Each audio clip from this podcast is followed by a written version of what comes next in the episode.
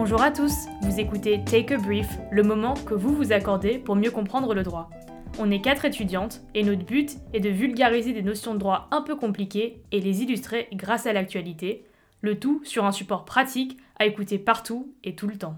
Moi c'est Juliette et je suis avec Clara, Marine et Justine. Aujourd'hui, on est quatre à prendre la parole. Et on est ravis d'accueillir Maître Steinberg, avocat au sein du cabinet Spinozzi, intervenu dans de nombreux dossiers médiatiques relatifs aux droits fondamentaux.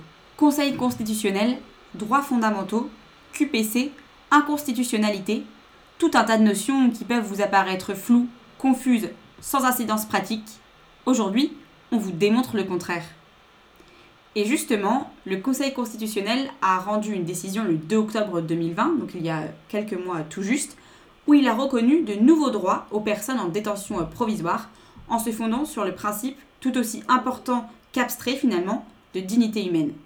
Sans entrer plus dans le détail encore ici, vous voyez déjà poindre en fait l'influence pratique que peuvent avoir certains principes fondamentaux sur la vie concrète d'un justiciable.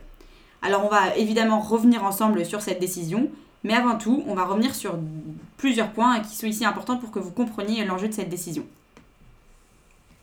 Alors euh, tout d'abord, la QPC, c'est quoi?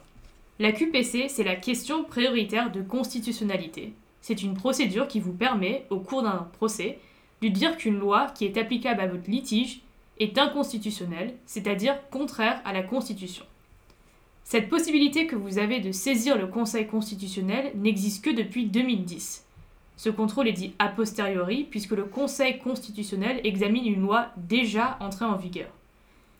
De plus, le Conseil constitutionnel est le garant de la Constitution et a entre autres pour rôle de se prononcer sur la conformité des lois avec ce texte. Donc pourquoi est-ce que la QPC est si révolutionnaire? Au début, seules les autres autorités euh, publiques et les parlementaires pouvaient saisir le Conseil avant la proclamation d'une loi. Et puis après, révolution. La QPC elle permet maintenant une saisine citoyenne du Conseil pour une loi qui existe déjà. Donc les citoyens ils ont la possibilité d'eux-mêmes saisir le Conseil constitutionnel s'ils estiment que leurs droits fondamentaux ont été méconnus par une loi. Ensuite, la QPC, ça concerne qui, quand et où. Une QPC, elle peut être posée au cours de toute instance introduite devant un ordre juridictionnel. Donc on entend par là soit le Conseil d'État pour l'ordre administratif ou la Cour de cassation pour l'ordre judiciaire. Elle doit être soulevée par une partie au litige, puis toute personne, donc citoyen français, européen ou étranger, peut aussi introduire une QPC. C'est donc, comme vous le voyez, assez ouvert. Et alors, comment fonctionne réellement en fait ce processus? En fait, quand vous posez une QPC, les juges de première instance vont regarder si certaines conditions sont remplies. Si celles-ci sont remplies, alors ils vont renvoyer la question devant la haute cour de chaque ordre juridictionnel. Donc on l'a vu, le Conseil d'État ou la Cour de cassation. Et ensuite, ces derniers disposent de trois mois pour regarder si certaines conditions sont remplies et si oui, alors l'affaire sera portée enfin devant le Conseil constitutionnel. Alors une fois que le Conseil constitutionnel est saisi, il a lui-même trois mois pour statuer, ce qui est donc euh, assez rapide. Et une fois donc euh, qu'il a été saisi, il a trois possibilités euh, qui s'offrent à lui. Il peut juger d'une part qu'il n'y a pas lieu en fait d'examiner la QPC qui lui a été renvoyée. Dans ce cas-là, il rend un non-lieu à statuer. Sa deuxième possibilité, eh c'est de décider tout simplement de la conformité de la disposition à la Constitution, c'est-à-dire que la disposition législative, elle est conforme aux droits et libertés qui sont reconnus dans la Constitution. Et puis enfin, troisième possibilité qui s'offre à lui, et finalement la plus intéressante, eh bien c'est de juger que la disposition législative porte effectivement atteinte aux droits et libertés que la Constitution garantit, et que donc, eh bien cette législation euh, est non conforme à la Constitution et qu'elle doit donc être abrogée. Alors on a beaucoup parlé de procédure, je vais maintenant vous expliquer euh, ce que sont les droits fondamentaux. En fait, ce sont euh, la traduction juridique des droits de l'homme. Et concrètement, en France, les droits et libertés euh, fondamentales ont une valeur supérieure à la loi. Et un droit fondamental est un droit en fait qui a à la source, qui constitue le socle d'autres droits dans notre ordre juridique. On retrouve les droits fondamentaux dans la Constitution, la Déclaration des droits de l'homme, dans le préambule de la Constitution de 46, etc. Dans ces textes sont proclamés les droits inhérents à la personne humaine comme l'égalité, la liberté, la présomption d'innocence, le droit de grève et plein d'autres. Ces droits s'imposent à tous, même aux législateurs. Et ainsi, ce sont euh, des droits qui vont pouvoir être invoqués par la voie de la QPC. Oui, euh, tout à fait, euh, Juliette. Et justement, en fait, dans l'affaire qui nous intéresse, c'est le principe de dignité humaine qui a été invoqué par le requérant pour former sa QPC. Donc en fait, il s'agissait d'une personne qui était placée ici en détention provisoire. Alors simplement en quelques mots euh, pour que vous compreniez ce que ce que c'est la détention provisoire, c'est une mesure de détention, comme son nom l'indique, qui vise en fait à emprisonner pardon, une personne qui est mise en examen dans l'attente de son procès. Cette détention provisoire, euh, parce qu'elle est très attentatoire aux libertés et aux principes euh, fondamentaux du droit pénal, ne doit être en fait qu'exceptionnelle. Et c'est la raison pour laquelle elle n'est possible que pour les infractions les plus graves, comme bah, les crimes et certains délits et elle peut être mise en place que pour certains motifs précis comme conserver les preuves ou encore empêcher la mise en œuvre de pression sur les témoins ou la victime par la personne accusée ou, par d'autres. Mais pour revenir à notre affaire, euh, ici le détenu il avait tout simplement fait une demande de mise en liberté en l'attente de son jugement. Mais cette demande, elle a été rejetée par le juge des libertés et de la détention, puis elle a également été rejetée en appel par la chambre de l'instruction, et c'est la raison pour laquelle le détenu, euh, il s'est pourvu en cassation, et c'est à cette occasion euh, qu'il a formulé euh, sa QPC. Il a argué en fait ici que les dispositions du code pénal, euh, en ne prévoyant pas de remise en liberté en cas de conditions de détention indignes, n'étaient pas conformes à la Constitution sur trois fondements la présomption d'innocence, le droit à un recours effectif au juge et surtout le principe de dignité humaine. En effet, Marine, et comme on l'a expliqué tout à l'heure, le Conseil constitutionnel, il est là pour contrôler la conformité des lois avec la Constitution qui est la norme suprême. C'est un, rôle qui est extrêmement important pour la défense de nos droits fondamentaux. Sans le Conseil constitutionnel, on n'aurait aucune garantie que nos droits fondamentaux seraient respectés par le législateur. Et dans cette décision historique, le Conseil constitutionnel a jugé que l'article qui prévoit les cas dans lesquels le juge peut ordonner une remise en liberté d'une personne en détention provisoire, méconnaît la Constitution. Concrètement, les personnes en détention vont pouvoir faire une demande de libération en cas de conditions de détention indignes. Cette influence concrète des droits fondamentaux dans nos vies ne se limite pas aux questions carcérales, mais elle touche le droit dans son ensemble, dans son entièreté. Et c'est la raison pour laquelle on a souhaité s'entretenir aujourd'hui avec Maître Steinberg. Maître Victor Steinberg, bonjour. Vous êtes avocat au barreau de Paris, collaborateur au sein du célèbre cabinet euh, Spinosi, cabinet d'avocats au conseil intervenant exclusivement devant les juridictions suprêmes, et vous êtes professeur à Sciences Po. Le cabinet où vous intervenez a été à l'origine de nombreuses avancées en matière de droits fondamentaux, et il était précisément le conseil du requérant dans le cadre de la QPC dont nous avons parlé dans la première partie du podcast. Merci de répondre à quelques-unes de nos questions aujourd'hui sur la présente décision et plus largement sur la fondamentalisation du droit. On est ravis de pouvoir euh, échanger avec vous euh, aujourd'hui. Merci à vous. Alors euh, justement, donc on a expliqué brièvement la décision QPC du 2 octobre 2020 il y a quelques instants, qui reconnaît donc une incidence pratique au principe de dignité humaine. Mais pour que ce soit plus clair dans les esprits de nos auditeurs, est-ce que vous pourriez nous expliquer quelles sont les conséquences concrètes qui vont pouvoir être tirées de, de cette décision et comment en fait les détenus et plus largement les associations vont pouvoir utiliser cette décision pour faire valoir leurs droits. Oui, bien sûr. Alors, je crois qu'avant de, d'évoquer les conséquences concrètes qui sont euh, considérables, c'est bien de dire un mot euh, de l'historique qui a conduit à cette décision décisive pour les détenus. Euh, ces 20 ans de combat judiciaire menés par l'OIP, l'Observatoire international des prisons, devant les juridictions judiciaires, administratives, européennes, qui a conduit à cette décision historique. Et il y a une véritable stratégie contentieuse qui a été élaborée par l'OIP avec ses conseils et qui est ici couronnée de succès. Euh, alors, d'un point de vue purement juridique, vous l'avez rappelé, euh, cette décision, elle abroge une disposition du Code de procédure pénale, l'article 144-1 alinéa 2, en ce qu'elle ne prévoit pas un mécanisme euh, efficace de contestation des conditions indignes de détention subies par un détenu. D'un point de vue très concret, euh, le Conseil constitutionnel a enjoint le législateur euh, à adopter un texte qui viendra combler les lacunes du Code de procédure pénale avant le 1er mars 2021. Concrètement, depuis cette date, en réalité depuis le 8 avril 2021, parce que le législateur a eu un petit peu de retard, euh, tous les détenus placés en détention provisoire, ainsi que, et c'est une innovation de la loi, tous les détenus ayant déjà fait l'objet d'une condamnation vont pouvoir contester auprès d'un juge les conditions indignes de détention dans lesquelles ils sont placés pour soit obtenir un aménagement de peine, une libération ou un transfèrement. Et ça, c'est une révolution du point de vue du droit français. Alors, euh, vous l'avez mentionné, euh, dans le cadre de la décision, le Conseil constitutionnel a jugé que donc, euh, les dispositions contraires à la, Constitution, ce qui conduit à leur abrogation, comme vous l'avez dit. Toutefois, l'abrogation d'une telle disposition implique des conséquences jugées manifestement excessives. Le Conseil constitutionnel a repoussé l'abrogation, vous venez de le mentionner aussi. Du coup, la question c'est est-ce que cela veut dire que le requérant qui a soulevé la QPC s'est quand même vu appliquer l'article jugé inconstitutionnel? Alors, ça peut paraître euh, contre-intuitif, voire étrange de se dire que euh, le Conseil constitutionnel, le 2 octobre dernier, alors même qu'il constate l'inconstitutionnalité d'un texte, choisit d'en différer les effets. Et c'est pas rien, ça veut dire que pendant cinq mois, on a un texte qui est toujours en vigueur en France, alors même qu'il a été jugé inconstitutionnel. Euh, je crois qu'il faut dire un mot de ce mécanisme. Si le Conseil constitutionnel l'a fait, c'est parce qu'il a considéré, à juste titre, qu'une abrogation immédiate aurait eu des effets manifestement excessifs. Pourquoi? Parce que si on avait retenu cette abrogation immédiate, on aurait privé les détenus euh, placés en détention provisoire de la possibilité même de contester leur placement en détention provisoire, par exemple au regard de la durée excessive. Et donc on aurait empiré la situation euh, au motif euh, d'une amélioration, et c'est ce que le Conseil constitutionnel a, refusé.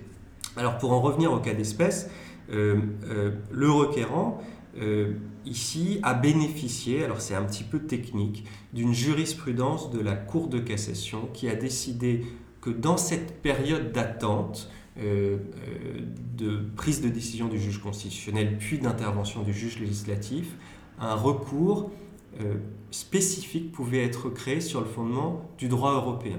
Donc là, on est dans une situation où la Cour de cassation, c'était en juillet 2020, euh, soucieuse d'assurer une application immédiate euh, du droit européen, a décidé de créer ce recours elle-même. Mais il y a plein de cas dans lesquels euh, l'abrogation différée prive le requérant, c'est-à-dire la personne qui est à l'origine de la déclaration d'inconstitutionnalité, de la possibilité de s'en prévaloir. Ça peut paraître injuste. On aura une situation dans laquelle le requérant aura en quelque sorte gagné pour la beauté du geste, mais c'est comme ça que le droit marche si on veut ménager des équilibres entre des intérêts pas toujours compatibles. D'accord. Et alors, euh, concernant plus spécifiquement le mécanisme de la, QPC, la question prioritaire de constitutionnalité, lorsque le juge constitutionnel déclare qu'une disposition législative n'est pas conforme à la Constitution, car le législateur n'a pas prévu une disposition qu'il aurait mmh. dû prévoir, qu'est-ce qui se passe ensuite? Est-ce que le Parlement il est dans l'obligation de légiférer? Alors oui, il est dans l'obligation de légiférer. Ce qu'il faut bien comprendre ici, c'est qu'on est en présence euh, d'une incompétence négative. Alors c'est un peu technique, mais c'est intéressant surtout au regard de la période actuelle. Euh, le contrôle de constitutionnalité, tel qu'il était traditionnellement conçu, avait pour objet de censurer des dispositions inconstitutionnelles non conformes une disposition n'est pas conforme en ce qu'elle prévoit, par exemple une imposition excessive. Euh, ici, on est dans un cas différent. Un texte est, est inconstitutionnel en ce qu'il ne prévoit pas. Et cette différence d'approche, elle change tout du point de vue de l'intensité du contrôle exercé. Ça veut dire que le Conseil constitutionnel ne se contente pas d'abroger une disposition, de supprimer ce qui dépasse ce qui est inconstitutionnel, il demande au législateur d'agir. Et juridiquement, c'est beaucoup plus intéressant. Ça veut dire qu'on va pouvoir attaquer des textes au regard de leur silence. Et dans la période actuelle, euh, où on constate une montée en puissance du pouvoir réglementaire, notamment euh, euh, suite à l'épidémie de Covid-19, où beaucoup des mesures prononcées sont d'une nature réglementaire, c'est-à-dire sont adoptées par le pouvoir exécutif, c'est extrêmement intéressant de venir reprocher aux législateurs d'être restés silencieux. Et aujourd'hui, dans les contentieux menés par beaucoup d'avocats, c'est une pratique argumentative qui se développe beaucoup. Alors pour en revenir à notre affaire, le législateur a l'obligation d'intervenir. Il avait l'obligation de le faire à la date du 1er mars. Il l'a ici fait le 8 avril, euh, euh, mais il a respecté son obligation. S'il ne le fait pas, hypothèse théorique, mais qu'on ne peut jamais exclure, la responsabilité de la France serait engagée. Responsabilité pour faute. D'accord, merci. Alors justement, on le voit, la QPC, elle permet de reconnaître une portée pratique à des droits fondamentaux qui ont donc désormais une importance dans de nombreux domaines. Et donc on entend souvent parler de fondamentalisation du droit. Alors est-ce que vous pourriez nous expliquer, euh, et expliquer surtout à nos auditeurs, ce qu'est la, que la fondamentalisation du droit et ce qu'elle implique concrètement euh, pour les justiciables? Oui, alors le mouvement de fondamentalisation du droit, euh, c'est, pour le dire le plus clairement possible, l'essor de la diffusion des droits fondamentaux dans nos systèmes juridiques. Les droits fondamentaux, c'est quoi? Ce sont des droits qu'on qualifie de droits idéologiques. C'est des droits qui sont au cœur même de ce que l'on considère comme une démocratie la propriété, la dignité de la personne humaine, la liberté d'expression, la vie privée, sont des droits qui sont attachés à chacun d'entre nous, qui font civilisation. Et ce qu'on constate, c'est que euh, depuis euh, l'après-guerre, ces droits prennent de plus en plus d'importance dans nos systèmes juridiques. Et concrètement, ils permettent à chaque justiciable de contester une situation juridique qui lui est appliquée en invoquant non plus uniquement euh, un décret ou une loi, mais des normes qu'on qualifie de supralégales, c'est-à-dire euh, des normes constitutionnelles, conventionnelles, des normes très puissantes juridiquement, supérieures en termes d'autorité à la loi ou au règlement. Et je vais prendre un exemple tout simple pour, euh, pour être le plus clair possible. Vous avez aujourd'hui un contrat qui est conclu entre deux personnes. ce contrat est contesté en justice un requérant invoque, pour essayer d'obtenir son annulation, un droit constitutionnel. Par exemple, le principe de dignité. Il soutient que ce contrat n'est pas conforme au principe constitutionnel de dignité. Le mouvement de fondamentalisation du droit va lui permettre d'obtenir l'annulation de ce contrat, s'il prouve l'atteinte au principe de dignité, alors même que ce contrat est le fruit de la commune intention des parties. C'est-à-dire que chaque co-contractant a en son âme et conscience accepté de conclure ce contrat. Et vous voyez ici qu'on va pouvoir bouleverser des situations juridiques qui ont fait l'objet jusqu'ici euh, d'un consensus au motif qu'elles ne sont pas acceptables, et ce quelle que soit la, situation dans laquelle chaque partie se trouve. Et alors, euh, du coup, qu'est-ce qui a, selon vous, euh, contribué à l'émergence de cette fondamentalisation du droit? C'est une certaine conception de la démocratie qui est née après-guerre. Euh, il y a le professeur Gourvitch qui a une phrase euh, intéressante qui dit que la démocratie, ce n'est pas le règne du nombre, c'est le règne du droit. Cette idée-là, qui est née après-guerre, a conduit à l'émergence de l'idée selon laquelle euh, une société démocratique saine, c'était pas uniquement une société fondée sur des mécanismes de représentation majoritaire, c'était aussi une société capable d'assurer au quotidien le respect de certaines valeurs, les fameux droits fondamentaux dont on parlait.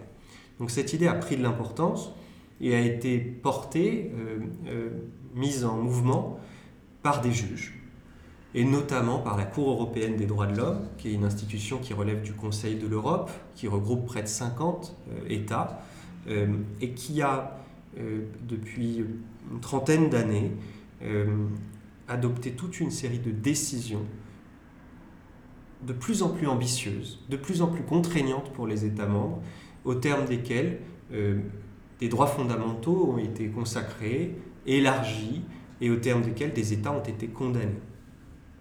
Et donc parfois, on a deux droits fondamentaux qui peuvent s'opposer. Donc là, par exemple, on pense euh, au droit à la vie privée et le droit à l'information.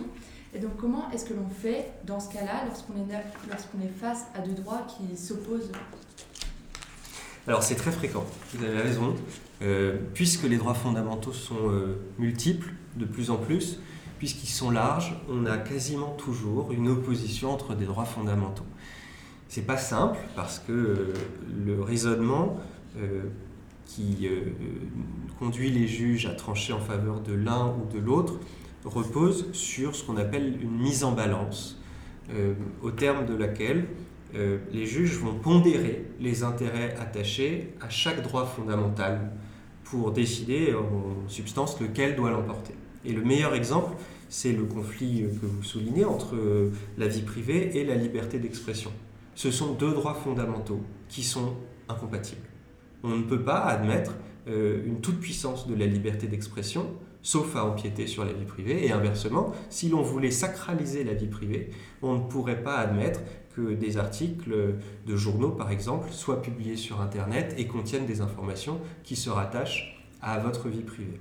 Euh, alors ce que fait ici le juge, c'est qu'il pondère, en France c'est essentiellement la CNIL qui est une autorité de régulation qui le fait sous le contrôle du Conseil d'État, et au regard d'une grille d'analyse qui a été fixée par la Cour de justice de l'Union européenne et qui conduit dans ce processus de mise en balance à apprécier une série de critères qui vont permettre de trancher. Parce que le but ici du juge, c'est de rendre ce, processus de décision le moins arbitraire possible. Ce qui est important quand on rend la justice, c'est de montrer que la justice est rendue sur une base impartiale et donc que cette mise en balance repose sur un processus décisionnel strict. Alors on va regarder euh, quelle est euh, la source de l'information. Est-ce que c'est une source journalistique? Quelle est euh, la notoriété de la personne Si cette personne est connue, alors on admet une emprise de la vie privée moindre que si c'est un particulier. On regarde l'exactitude de l'information. Et grâce à cette série de critères, on a aujourd'hui un cadre d'analyse qui permet s'agissant uniquement de cette conciliation entre vie privée et liberté d'expression, d'arriver à euh, euh, une décision juste et fondée sur euh, des critères objectifs. Alors juste avant, vous avez mentionné la Cour européenne des droits de l'homme, la CEDH. Est-ce que vous pensez que le Conseil constitutionnel subit une quelconque influence de la part de la CEDH pour fondamentaliser le droit? Et par exemple, la décision dont on parle aujourd'hui, elle a été rendue juste après une condamnation de la France par la CEDH. Alors, d'un point de vue purement théorique, euh, le Conseil constitutionnel, c'est un juge français qui apprécie la conformité des lois à la Constitution. Il ne s'intéresse pas à la Convention européenne des droits de l'homme parce que ce n'est pas sa norme de référence. Il l'a dit euh, clairement, il ne peut pas censurer une loi au motif qu'elle est contraire à la Convention européenne des droits de l'homme. Dire cela ne veut pas dire qu'il ne subit pas l'influence de la Cour européenne des droits de l'homme. Et tout le monde est d'accord pour dire que si le Conseil constitutionnel a cette importance aujourd'hui, c'est grâce à la Cour européenne des droits de l'homme. C'est parce que depuis 30 ans, la Cour européenne des droits de l'homme reconnaît des droits fondamentaux qui tombent dans je dirais, l'escarcelle du Conseil constitutionnel. Je prends un exemple. Quand la Cour européenne des droits de l'homme reconnaît le droit au respect de la vie privée, il est très difficile pour le Conseil constitutionnel, au regard de ses propres textes, de ne pas reconnaître ce droit en France. Et il l'a fait. Et vous voyez, pour reprendre le début de notre discussion, il n'y aurait pas eu cette décision du 2 octobre 2020 sans les arrêts rendus à la fin du mois de janvier par la Cour européenne des droits de l'homme. Il y a une forme de, je dirais pas de compétition, parce que la Cour européenne des droits de l'homme est euh, euh, le meilleur acteur en termes de protection des droits fondamentaux en Europe aujourd'hui, mais il y a une forme d'exigence qui pèse sur le Conseil constitutionnel pour qu'il ne soit pas perçu comme euh, à la traîne en matière de protection des droits fondamentaux. Et donc cette fondamentalisation du droit, elle donne vraiment une place inédite au juge par exemple, à partir de la protection de la vie privée dont on vient de parler, le juge découvre le droit à la protection des données personnelles. Mm. Que pensez-vous donc de cette place croissance qu'a le juge aujourd'hui? Et que, que, que pouvez-vous répondre à ceux qui voient le Conseil constitutionnel et plus largement les juridictions suprêmes comme le gouvernement des juges Alors, il y a deux façons d'appréhender cette question. Euh, d'un côté, beaucoup, et notamment euh, dans la sphère politique, considèrent qu'on est face à un mouvement d'emprise croissante du droit sur la politique. Il n'y a pas une journée, pas une semaine où l'on n'entend pas des décisions de justice critiquées, la Cour européenne des droits de l'homme critiquée, au motif qu'elle empiète, ou que les juges, plus largement, empiètent sur le pouvoir du politique, pouvoir souverain, pouvoir démocratiquement élu, pouvoir légitime aux yeux euh, de, celles et ceux qui disent cela. Alors, d'un point de vue très personnel, je crois que c'est une erreur euh, dans la mesure où la démocratie, c'est aussi on le disait, certaines valeurs qui doivent vivre et qui doivent être respectées. Et si l'on considère que la démocratie, c'est moins le règne du nombre que le règne du droit, alors il faut se réjouir que tous les jours, des juges puissent assurer la défense des droits fondamentaux, que les juges constituent des garde-fous, des vigies euh, dans nos sociétés en proie à des périls démocratiques, même en Europe, même en France. Il faut, à mon sens, se réjouir d'avoir des institutions solides, capables de condamner un État, d'enjoindre un pouvoir législatif de prendre un texte. C'est aussi ça, la vitalité démocratique. Et peut-être que s'il y a quelque chose à regretter ici, c'est que les juges soient aussi souvent appelés à la rescousse par les partis. Hein, euh, la Cour européenne des droits de l'homme, c'est 759 arrêts de 759 décisions de condamnation de la France euh, au 1er janvier 2021. 759 fois où la France, patrie des droits de l'homme, a été jugée comme euh, coupable d'une violation de la Convention européenne des droits de l'homme. C'est ça, à mon sens, qui n'est pas acceptable.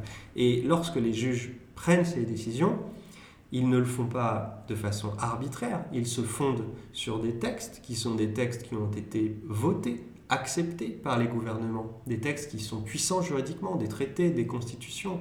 Donc on n'est pas dans un gouvernement des juges, on est euh, face à une situation où des juges euh, euh, démocratiquement institués prennent des décisions tendant à garantir l'application de textes démocratiquement votés. Très bien, merci beaucoup pour toutes ces informations. Maître Steinberg, merci encore pour le temps que vous nous avez accordé aujourd'hui et vraiment pour toutes ces réponses qui nous permettent de mieux saisir en fait ces enjeux de la fondamentalisation du droit de nos jours. C'était un plaisir, merci à vous. Et c'est ainsi que s'achève ce nouvel épisode. On espère vous avoir donné toutes les clés de compréhension, un peu de droit, un peu d'actualité, un peu de technicité, le tout dans un format pratique à écouter partout et tout le temps. Si le podcast vous a plu, n'hésitez pas à nous suivre sur les réseaux sociaux et à écouter nos précédents épisodes. Take a Brief est présent sur Facebook, Instagram et les plateformes de streaming. N'hésitez pas non plus à nous suggérer des thèmes sur lesquels vous souhaiteriez en apprendre davantage. A bientôt sur Take a Brief.